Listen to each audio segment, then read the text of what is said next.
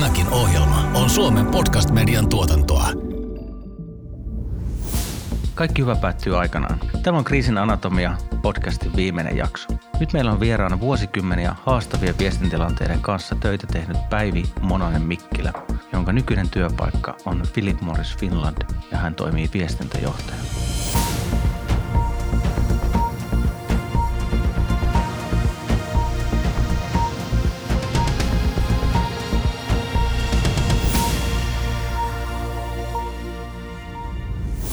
Kuuntelet markkinointiviestintätoimisto Sourcet Kitchenin ja Suomen podcast-median Kriisin anatomia podcastia, jossa pureskelemme kriisit palasiksi. Pohdimme sitä, miten kriisi syntyy, miten se etenee ja miten sen kanssa kannattaisi toimia. Tervetuloa mukaan. Tässä jaksossa poliitikko Touko Aallon sekä kriisiviestinnän asiantuntija ja konsultti Juhana Harjun vieraana on Päivi Mononen Mikkilä, joka työskentelee Philip Morris Finland tupakkayrityksen viestintäjohtajana. Hän viestii ammatikseen tuotteista, joihin kohdistuu varsin kärkeviäkin mielipiteitä. Päivi Mononen Mikkilä, millaista on työskennellä räjähdysherkän aiheen kanssa? Päivi, tota, heti ensimmäisenä mulle tulee mieleen se, että kun olet tosi monenlaisten asioiden, haastavien asioiden kanssa työskennellyt ja nykyään Philip Morrisilla, niin tarkoittaako vaikkapa esimerkiksi Philip Morrisilla työskentely jatkuvaa kriisivalmiutta, jatkuvaa kriisiviestintää ja onko se tehtävä luonteeltaan kriisiviestintäjohtaja? Ei, kysymys ei ole siitä, että ei olla koko ajan kriisin silmässä, vaan enemmän on, on sellaista hyvin haastavaa niin kuin Mount Everestia pitkin kiipeäisi, eli tämmöisiä suuria tavoitteita kohti. Eli yhtiöhän on tehnyt kolme vuotta sitten jo maailmanlaajuisen konversion, jossa se on päättänyt kokonaan luopua poltettavien savukkeiden valmistuksesta ja siirtyä savuttomiin tuotteisiin. Ja tämä asia on mennyt nopeasti eteenpäin maailmassa – mutta Suomessa ei vielä tämä haittojen vähentäminen tupakkapolitiikassa ole vastaan otettu ja sen takia työskentely on sellaista jatkuvaa. Mulla tulee mieleen se latinan kielen sanonta, että gutta cavat lapidem, eli, eli että pisara muokkaa kiven. Eli tämmöistä tämä työ on. Jos miettii, että ihan tavallinen ihminen kuulee, että joku työskentelee vaikkapa tupakkateollisuudessa – niin sitä helposti toi pieni kavahdus. Öö, mitä ajattelit, kun alun perin lähdit nykyisiin tehtäviin? Joutuuko sitä itselleen perustelemaan, että mitä minä tässä teen? Joutuuko sitä pohtimaan ja sanomaan muille ihmisille jatkuvasti perustelemaan niitä asioita? Miltä se tuntuu työskennellä tuon asioiden parissa, jotka usein, usein niin kuin yleisessä mielipiteessä katsotaan, että nyt edustetaan semmoisia asioita ja arvoja, jotka ovat vähän kyseenalaisia? Totta kai se on ihan luonnollista, että semmoisia epäileviä kysymyksiä tulee ja musta se on täysin ymmärrettävää ja silloin alussa varsinkin.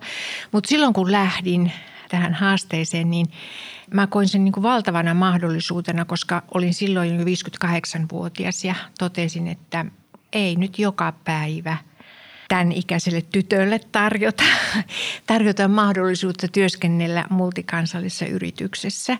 Ja mä ajattelin, että se on sinne minun minun henkiseen pääomaan ja, ja kokemusten arkkuun. Se on valtavan hieno lisä. Että mä ajattelin sen näin positiivisesti.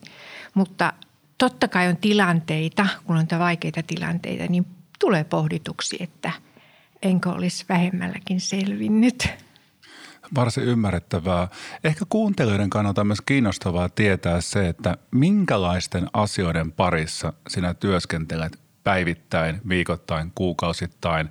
Kuinka usein tulee semmoisia vaikeita paikkoja ja voitko ehkä avata joitain tapauksia, joissa on joutunut paljon pohtimaan sitä, että miten nämä asiat pystyy kertomaan ja miten se oma viesti tavoittaa ne kuulijat? Se pitää paikkansa. Eli meillä tietenkin niin pääkonttori hyvin pitkälle ohjaa sitä, että millä asioilla tullaan ulos. Mutta totta kai aina kansallisesti on paljon joustonvaraa. Mä näkisin, että kaikkein suurin haaste ja se mua oikeastaan surettaa itseäni välillä ja tunnen itseni voimattomaksi ja huonoksi, että hyvillä asioilla on tosi vaikea ylittää uutiskynnystä, että jos on omasta mielestään hyvää kerrottavaa, niin se ei todellakaan niin kuin mene millään läpi.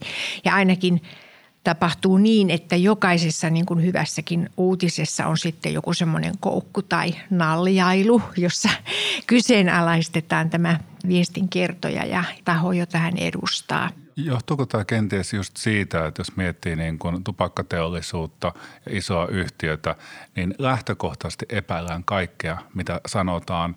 On lähtökohtainen epäilys, että vaikka tulisi 99 hyvää asiaa, niin se yksi negatiivinen asia tai se mahdollisuus, että siellä on yksi negatiivinen asia, jotenkin tyhjentää pöydän kaikesta tästä hyvältä, mitä pyritään sanomaan ja tekemään. Kyllä se osittain pitää paikkansa ja sitten on myöskin näin, että tulee valtavia pettymyksiä siinä, että sulla on ollut tavallaan hyvä kässäri, että sä toivot, että se uppoa kuin veitsi, veitsi voihin.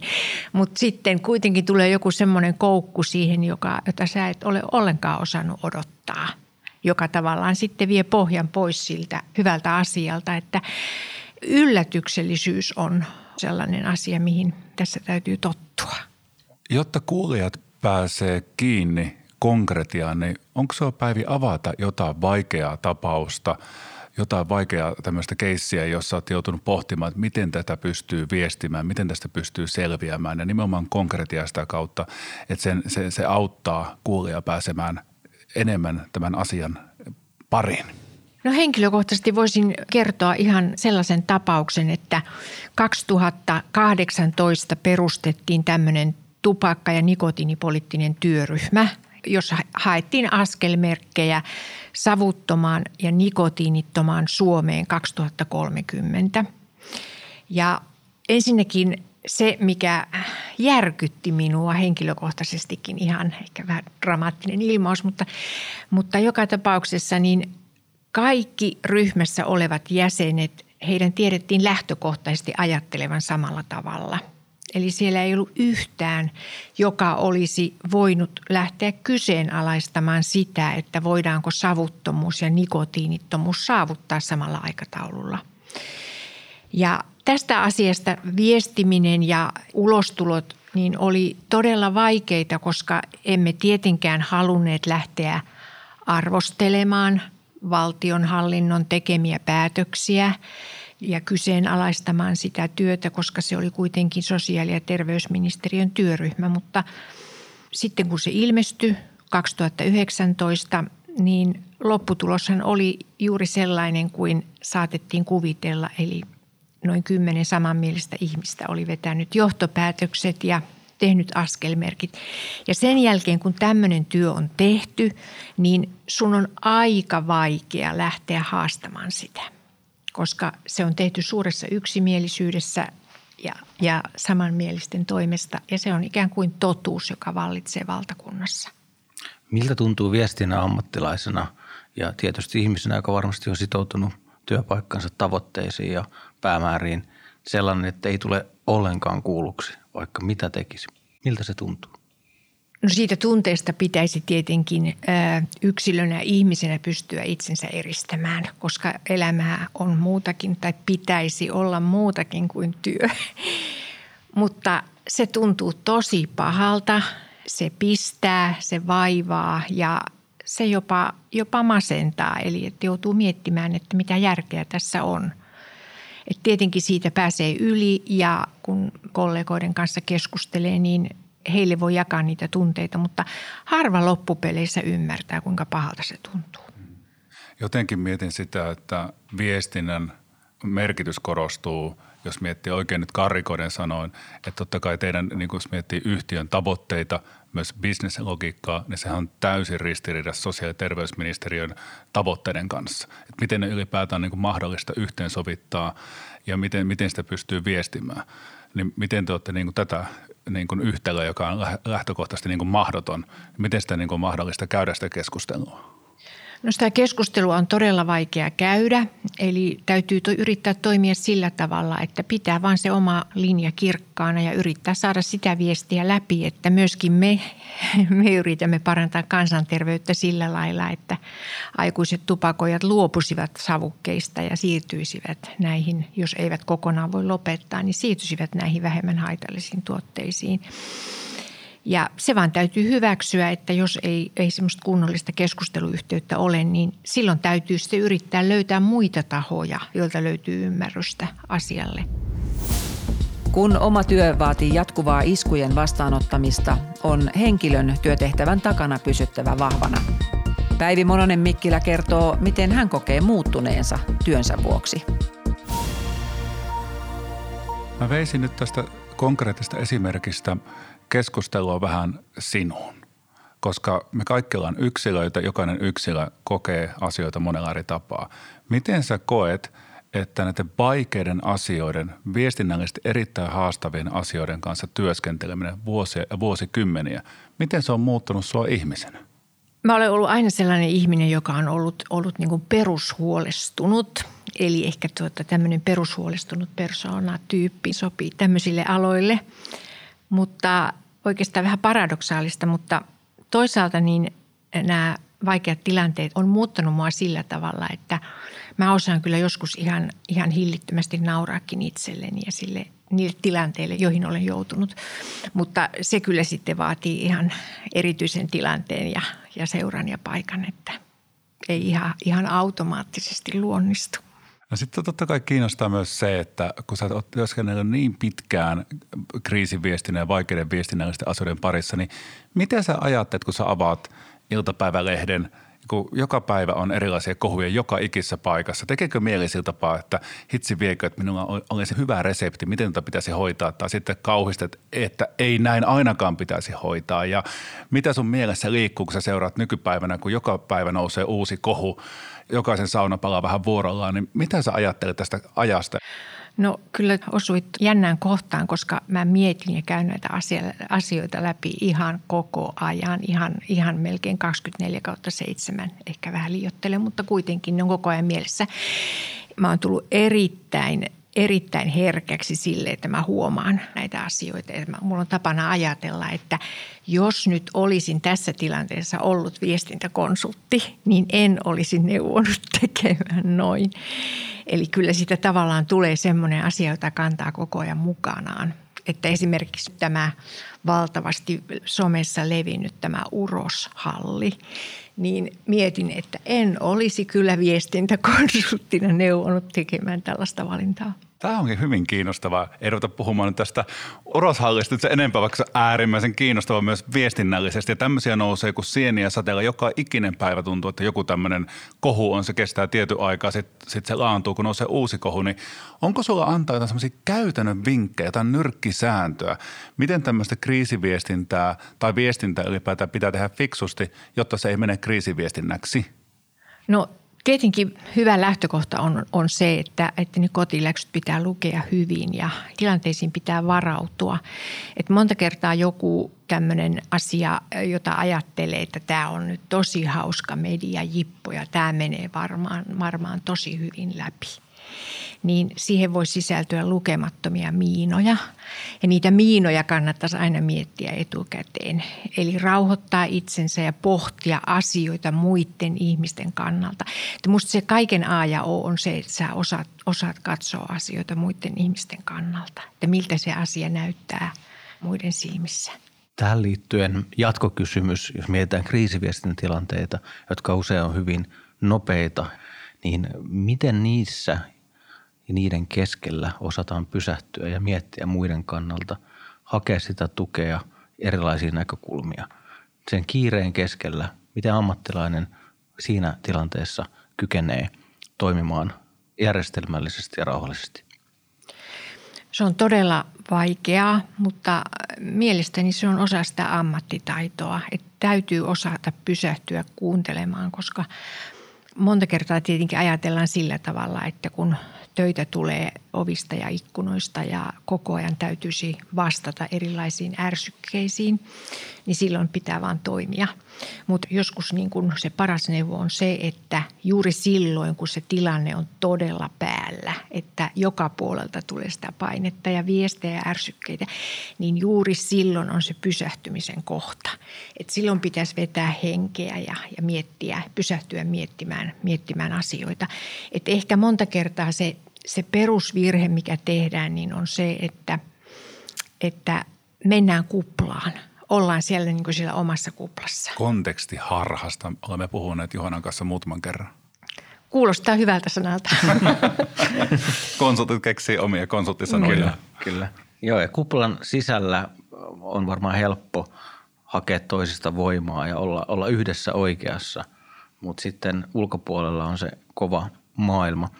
Me ollaan näissä podcast-jaksoissa kuultu monen henkilökohtaisia kokemuksia, hurjaa tarinoita siitä, miltä kriisin keskellä oleminen tuntuu.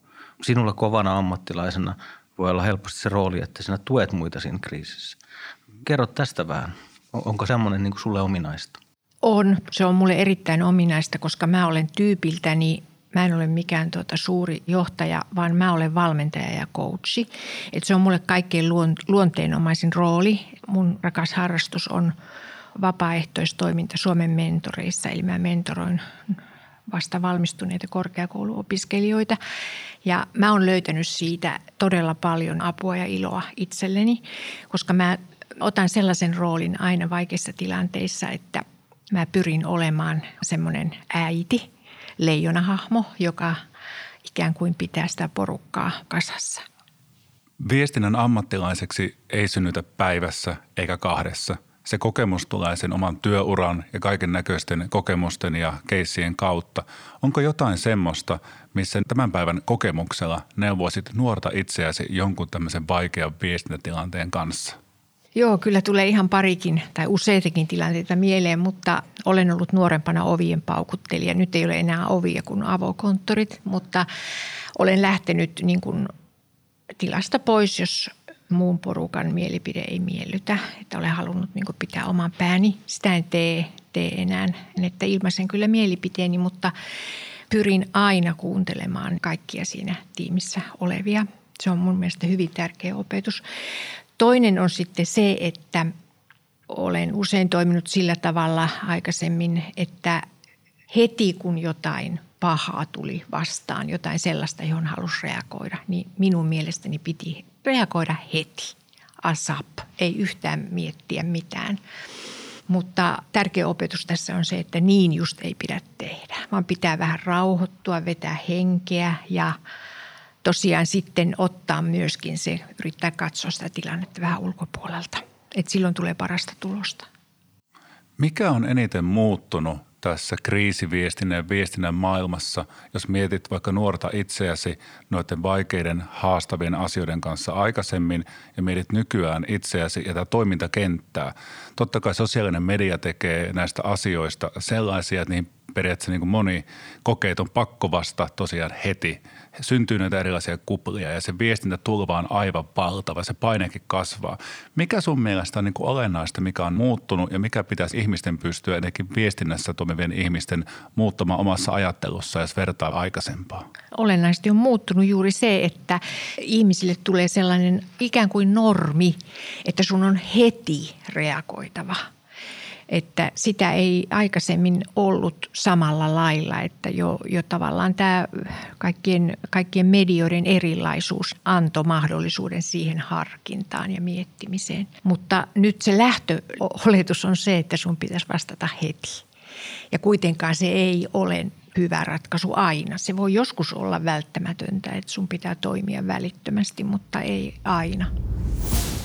Kriisiviestinnän ammattilaisen tehtävä viestinnällisesti hankalilla toimialoilla on olla koko organisaation varaventtiili ja kollegoiden henkinen tuki. Vaikka viestintätilanne harmittaisi kuinka, sitä ei näytetä ulospäin, vaan ollaan rakentavia ja eteenpäin katsovia. Keskeistä on kattava koulutus, joka sisältää myös henkisen puolen.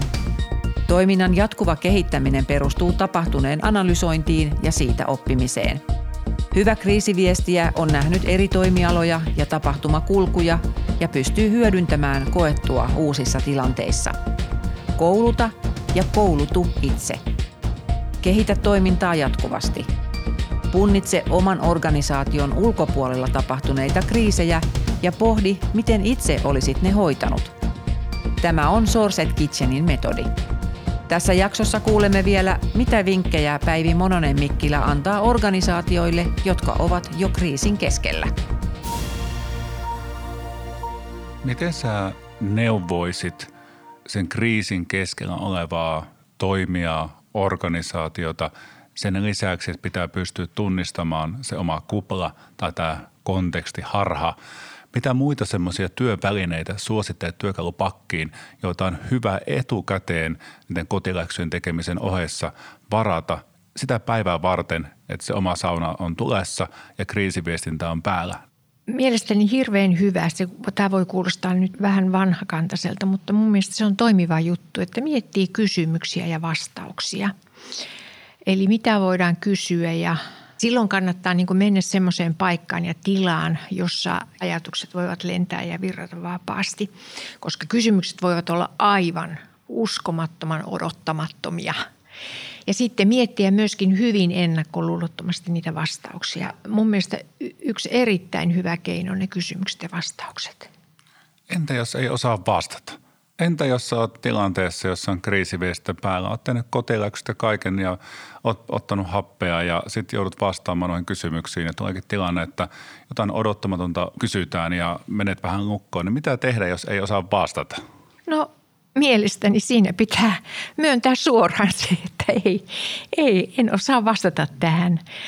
Että en kannata sitä, se en kommentoi, kuulostaa ihan, ihan kaamelta, mutta mieluummin sitten myöntää oman rajallisuutensa, koska sehän antaa sitten, sitten myöskin ihan inhimillisen kuvan tästä, tästä vastaajasta, että hän nyt on tilanteessa, jossa hän ei osaa vastata. Niin ja vastaamalla mututuntumalta yhteen kysymykseen vetää maton pois kaikita muita kysymyksistä, mitkä on tarkkaan harkittuja. Mutta on sellainen tilanne, että kun se tilanne on päällä ja tahtoo jotenkin niin kuin hallita tilannetta, niin helposti tulee sitten puhuneeksi, selitelleeksi ja sanoneeksi vähän hassuja asioita.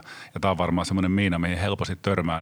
Niin mua kiinnostaa tosi paljon se, että mitä kaikkea semmoisia, ehkä jos vielä niin kuin muutamia huomioita, mitä antaisit poliitikoille – isolle yrityksille, viestinnästä tekeville tahoille, niin mitkä on ehkä sun top kolme virhettä, mitä sä niin näet koko ajan toistuu joka ikissä paikassa? No itsekin jo oikeastaan viittasit, että kaikkein pahinta mielestäni se, että ilmaisee tietämättömyytensä tai että ei pysty vastaamaan, se on ihan inhimillistä.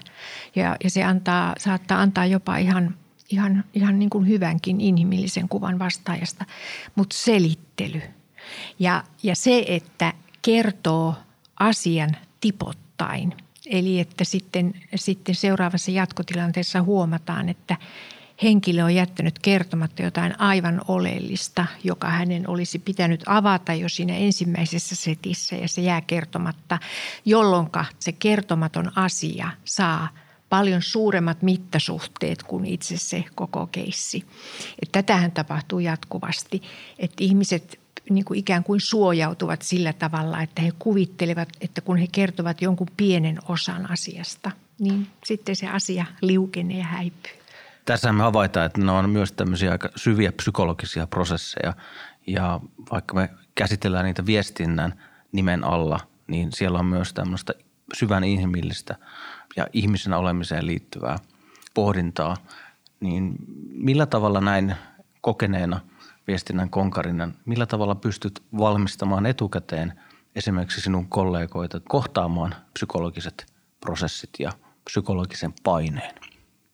No mielestäni on, on ihan olennaista se, että pitää itsestään huolta, että kun on täysin loppuun ajettu, mitä esimerkiksi poliitikkoparat monta kertaa on, kun he joutuvat näihin vaikeisiin tilanteisiin.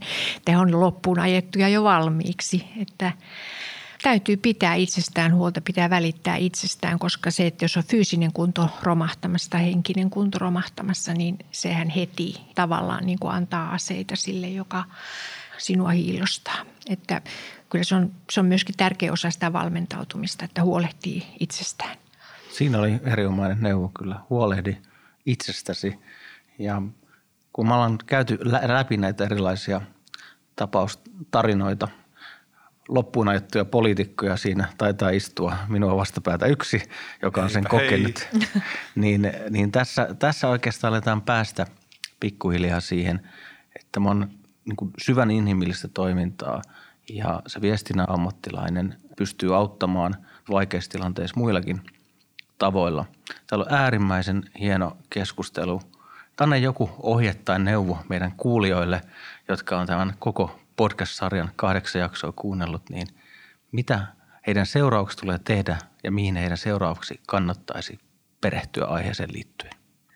Ihan semmoinen maalaisjärkinen ajatus, että kannattaa myös suhteuttaa asioita. Mun mielestä suhteellisuuden taju on myöskin se, mikä, mikä kannattaa aina säilyttää. Mikä tuntuu omissa silmissä joku asia ihan valtavan suurelta, niin se, se voi olla jollekin toiselle aivan yhdentekevä asia. Kiitoksia. Minä olen Juhanna Harju, kriisiviestin asiantuntija ja tämä oli Kriisin anatomia podcast. Meillä on ollut ilo tavata upeita vieraita, jotka ovat kertoneet koskettavia tarinoita omasta elämästä ja kokemuksistaan. Ja tästä on hyvä jatkaa. Kiitos. Kiitoksia Päivi todella paljon siitä, että tulit meidän vieraaksi ja monella tapaa nivoit yhteen monia niitä teemoja, mitä podcast-sarjassa on käyty läpi ja nimenomaan niitä, että miten näihin asioihin pitää suhtautua, mitä pitää tehdä. Ja se, että miten keskitytään niihin asioihin, jotka vievät eteenpäin, mitkä ovat omissa käsissä. Ja ennen kaikkea tuo, minkä sanoit äsken suhteellisuudesta, tämmöistä maalaisarkijärkisyydestä, ne on varmaan niin kuin niitä isompia oppeja. Ja muistaa se, että jokainen meistä on ihminen – jokainen meistä reagoi tiettyihin inhimillisiin asioihin ja se on hyvä pitää mielessä, kun tehdään viestintää ihmisiltä toisille ihmisille. Kiitoksia. Kiitos. Kiitos. Tänään kuulimme yhden tarinan siitä, millaisiin päätöksiin kriisin keskellä joudutaan. Mitä sinä olisit tehnyt samassa tilanteessa? Jos kiinnostaa, miten me näitä punnitsemme, vieraille sivulla www.source.fi kautta kriisiviestintä. Tämä oli Kriisin anatomia-podcastin viimeinen jakso. Löydät kaikki tämän sarjan jaksot Spotifysta haulla Kriisin anatomia.